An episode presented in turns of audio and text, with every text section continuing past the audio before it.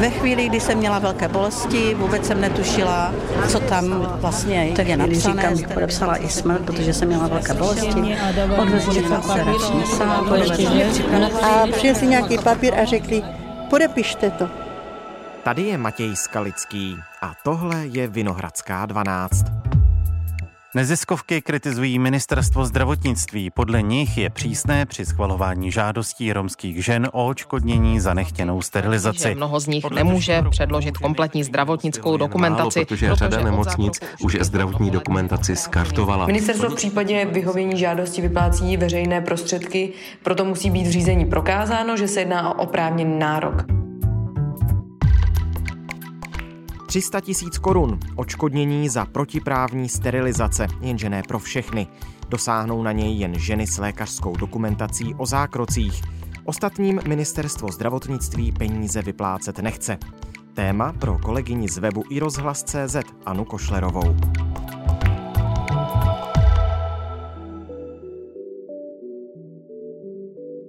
Dnes je středa, 7. září. Ahoj, ano, vítej ve studiu. Ahoj Mati a dobrý den všem posluchačům. Prosím tě, kde se vzala ta podmínka rezortu zdravotnictví, že bude očkodňovat pouze protiprávně sterilizované ženy s lékařskou dokumentací? Tak ministerstvo zdravotnictví tuhle podmínku oficiálně nemá, ale v praxi se tak podle obětí a neziskových organizací děje.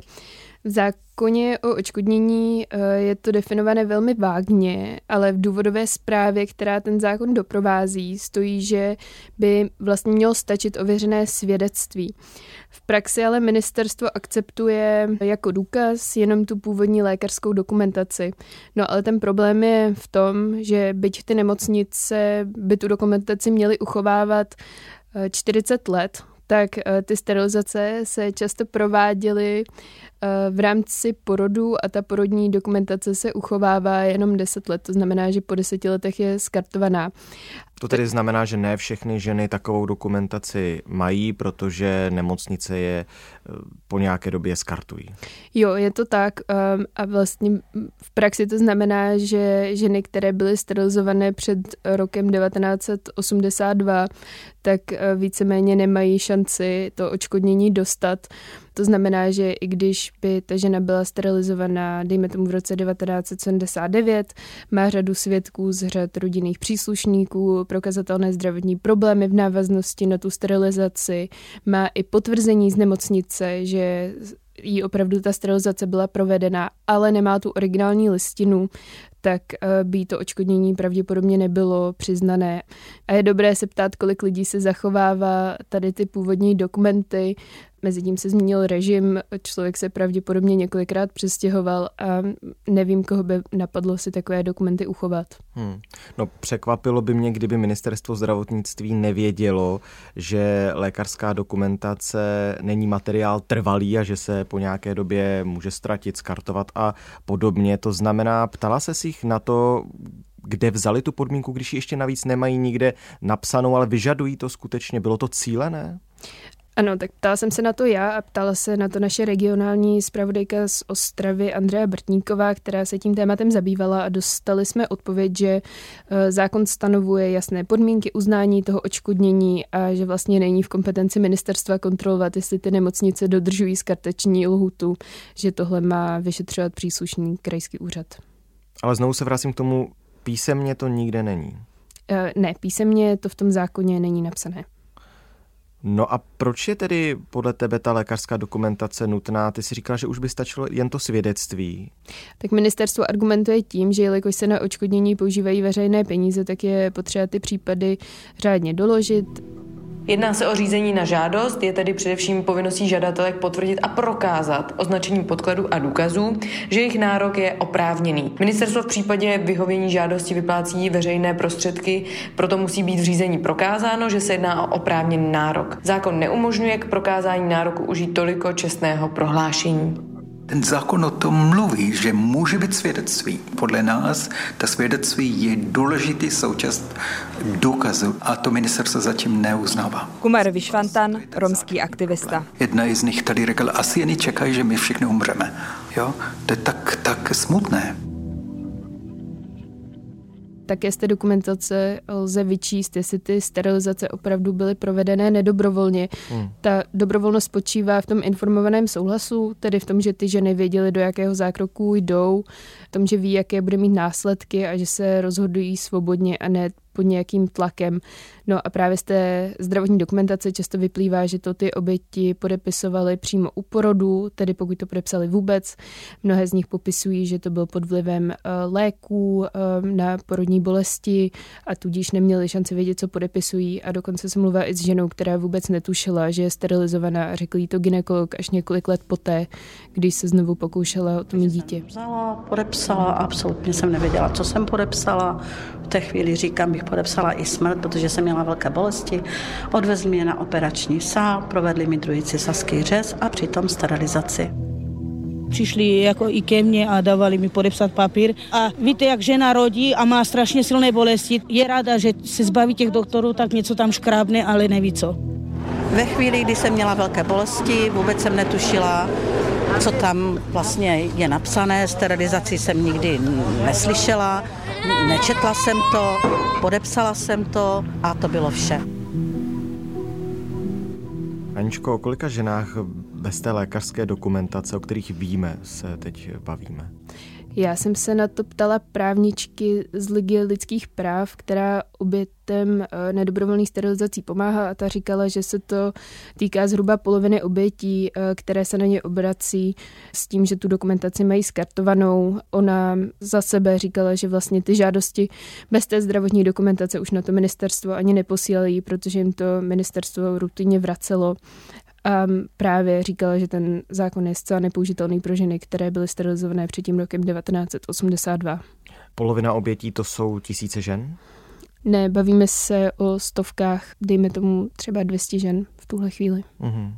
No a mohou se nějakým způsobem ty, eh, které znovu tedy takovou dokumentaci nemají a chtějí se domoc toho jednorázového očkodnění, které bylo zákonně schváleno tedy loni, těch 300 tisíc korun, chtějí se toho nějakým způsobem domoct. Tak jak se mohou bránit? Mohou se soudit? Tak ve chvíli, kdy je ta žádost odmítnutá, tak je možné podat rozklad. Na to mají 15 dní od toho odmítnutí a o tom rozkladu rozhoduje sám minister zdravotnictví. V tom ale nebyla podle právničky z Ligy lidských práv úspěšná jediná žádost těch rozkladů. Tam prý bylo kolem čtyřicítky. No a v případě, že neuspějí touhle cestou, tak mohou podat správní žalobu, na to jsou nějaké dva měsíce a pak s ním samozřejmě můžou jít uh, výš. Pomáhají jim, to znamená tedy obětem těch eh, sterilizací třeba lidskoprávní organizace nějakým způsobem s těmi náležitostmi a podobně? Tak eh, v celém tomto procesu těm obětem je eh, k dispozici právě Liga lidských práv, kde jim s nima žádostma pomáhá několik právníků. Když obdržíte rozhodnutí o zamítnutí žádosti, máte na odvolání, tedy rozklad, 15 dnů. Takže opět Potom taky vzniklo Centrum pro oběti nedobrovolné sterilizace a tady to všechno ale vzešlo z občanské společnosti. Nic z toho vlastně není oficiální struktura, která by vzešla ze strany států nebo Zase ministerstva. se můžete poradit, ale nemusíte mít strach, že ministerstvo rozklad nepřijme. Stačí to sepsat, ve lhůtě podat a později případně doplnit. Pokud však rozklad nepodáte, připravíte se do budoucna o možnost řešit odškodnění soudní cestou. Jakmile budete Právě tito zástupci z neziskového sektoru teďka sepsali otevřený dopis vládě, kde popisují řadu problémů, které znemožňují, aby celý ten proces probíhal tak, jak měl. A tam právě ehm, vytýkají ten problém s tou skartační lhůtou, to, že ministerstvo zdravotnictví také nedodržuje 60-denní eh, lhůtu pro vyřízení těch jednotlivých žádostí, že ty oběti si často stěžují, že čekají měsíce nebo třeba i půl roku, byť eh, ten zákon stanovuje, že by to ministerstvo mělo během té 60-denní lhuty vyřídit. Také se stěžují na to, že ten zákon nedoprovází žádná metodika, která by přesně stanovovala, co je důkaz nedobrovolné sterilizace a to, že ministerstvo zdravotnictví nenavázalo blížší vztah s občanskou společností, která se o schválení zákona zasloužila a která po dobu dvou desítek let na vlastně na koleni bojovala za to, aby oběti této praxe vůbec, aby se vůbec nějaké spravedlivosti dočkaly.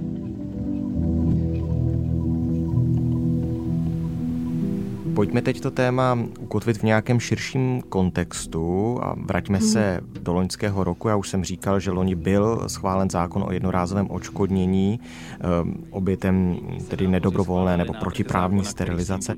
Nezákonně sterilizované ženy by měly mít nárok na jednorázovou částku 300 tisíc korun. Vyplývá to ze zákona, který už podepsal prezident republiky. Odškodné by měly dostat ženy, které nucenou sterilizací prošly mezi 1. červencem 1966 a 31. březnem 2012. Mohlo by jich být přibližně 400. O jak přelomovou zprávu tehdy šlo? Tak Mati, já tohle téma sleduju několik let a když jsem se tím začal zabývat, což bylo někdy v roce 2018, tak jsem měla pocit, že oběti, které o očkodnění usilují, jsou na okraji svých sil. Za těch pár let jsem byla několikrát svědkem toho, že ty ženy několik uh, měsíců čekaly a připravovaly se na to, až ten připravený zákon projedná sněmovna a pak na něj třeba ani nedošla řada. Ale vraťme se zpátky do roku 2001, kdy se o hmm. nezákonných sterilizacích poprvé začalo mluvit. Kumar Vishvantar, což je jeden z lidskoprávních aktivistů, um, se tenkrát uh, z jedné zprávy Evropského romského centra, což je Evropská nezisková organizace, dozvěděl, že na seznamu sterilizovaných žen je řada jeho kamarádek a sousedek. A když jsem se s ním o tom bavila, tak mi popisoval, že si všech těch 12 žen, uh, které z toho seznamu znal, uh, pozval na kafe a tam to téma opatrně otevřel. Hmm. Pak tam všichni seděli několik minut v tichu, než uh, se jedna z žen odvážila vyprávět ten svůj příběh a především tam řekla, že její muž kopl do břicha, když se dozvěděl, že nemůže mít děti a že se od té doby o tom bála mluvit. Tady k té historce se pak přidaly i další ženy, které vyprávěly své příběhy. Obrovského stigma, obrovských zdravotních potíží, které je doprovázely životem. A Postupem času se tahle skupina žen rozrostla, ta skupina se profesionalizovala, přidali se k ním právníci, přidali se k ním novináři a vlastně ten jejich cíl šířit povědomí a dosáhnout očkodnění se postupně začalo realizovat. V roce 2009 dostali umluvu od vlády a v roce 2012 jim bylo přislíbené to očkodnění. No a pak to trvalo dalších devět let, než se to konečně podařilo prosadit. Já jsem se účastnila oslav eh, to, když ten zákon prošel a myslím, že jsem byla svědkem jednoho z nejtěžších bojů, který, eh, který si vůbec dokážu představit. V Ostravě to ženy, které se cítí poškozené, oslavily a začaly se chystat na další krok. Mnozí už to vzdali, protože boj za očkodnění neměl konce. Popsala paní Olga velkou radost úplně všech. Padl kámen ze srdce úplně, jak jsem to slyšela. Za ty roky to, že... Jak je to dlouho už? 18, 19 let, to už je strašně dlouho, ale dočkali jsme se. Jde o 300 tisícovou kompenzaci za to, že už nemůžou... Mít... A ještě možná ve zkratce řekněme, proč a kdy k těm sterilizacím docházelo? K těm sterilizacím docházelo od roku 1966. Eh, Ta sterilizace byla vlastně ukotvená v zákoně a byla to jakási politika československého státu, která byla eugenicky motivovaná a eh, vlastně umožňovala sociálním pracovníkům a pracovníkům ve zdravotnictví, aby motivovali ženy převážně romského původu, aby eh, podstoupily ty nucené sterilizace za to, buď to dostali vyplacenou nějakou odměnu, eh, která se postupně zvyšovala, bylo to od nějakých dvou tisíc korun až po deset tisíc korun, anebo jim třeba bylo vyhrožované, že jim že jim vezmou děti. Tady ta praxe oficiálně skončila, když se změnil režim, to znamená na začátku 90. let ale známe i případy, kde se to dělo během 90. let a ten poslední známý případ je z roku 2010. A o kolika ženách se bavíme, které museli takovéto protiprávní jednání, nedobrovolnou sterilizaci podstoupit? Tak podle odhadů prvního ombudsmana Otakara Motejla to bylo kolem 8 tisíc žen, ale kolik těch žen reálně bylo, stále nikdo neví, hmm. protože stát to nikdy oficiálně neskoumal, nemáme proto žádná oficiální data. Ty jsi řekla, že ta cesta mm, k tomu schválení očkodnění byla hrozně dlouhá. A navíc od té doby, to znamená od loňského roku, kdy k tomu schválení toho zákona došlo, se ukázala už řada problémů se schvalováním toho samotného očkodnění pro ty konkrétní ženy. Ty jsi například loni upozorňovala na to, že ženy, které byly sterilizovány na Slovensku, peníze nedostanou. To stále platí, byť se ten problém týkal Československé republiky. Ano, to stále platí. Eh, v tom zákoně je napsané, že ta sterilizace musela proběhnout ve zdravotnickém zařízení, které je na území současné České republiky. To znamená, že ženy, které žily v Československu a byly sterilizované v zařízení, které bylo na té slovenské části bývalého Československa, na to očkodnění nedosáhnou, i když to jsou třeba české občanky. To znamená, nedošlo ke změně po tom, co si to medializovala a nepřišla ti ani žádná reakce na to? Nebo nevíš o tom, že by se ministerstvo o to zajímalo, že tady takový to poměrně zásadní v mých očích problém existuje? Nevím o tom, že by se tím ministerstvo zabývalo v době, kdy jsem o tom psala, tak ten zákon už byl napsaný, byl hotový a vlastně se čekalo na jeho implementaci, takže tam žádné nápravě nedošlo. A nelze o to očkodnění tedy požádat na Slovensku? O to očkodnění na Slovensku požádat nemůžou, protože na Slovensku žádný očkodňovací zákon není. Hmm.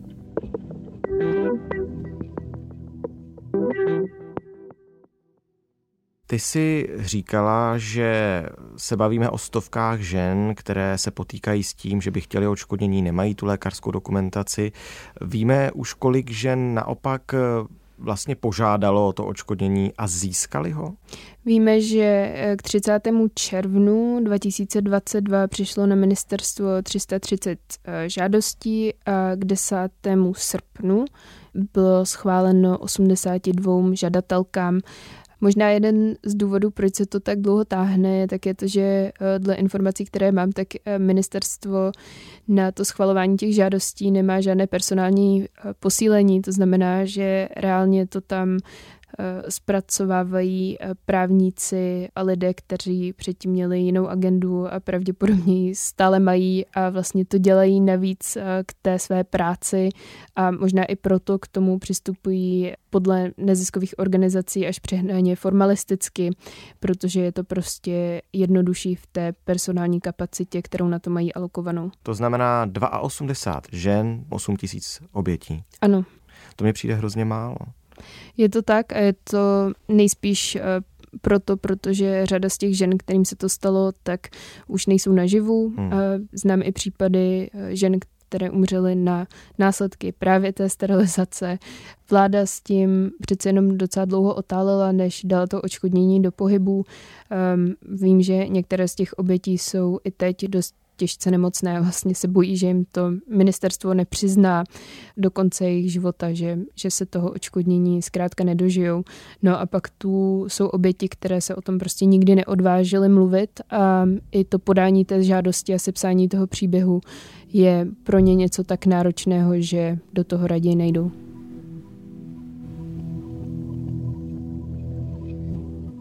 Jak by jim stát mohl být ještě víc vstříc? Možná zjednodušit ty žádosti, reagovat tedy rychleji než doposavať? Co jsou ty cesty?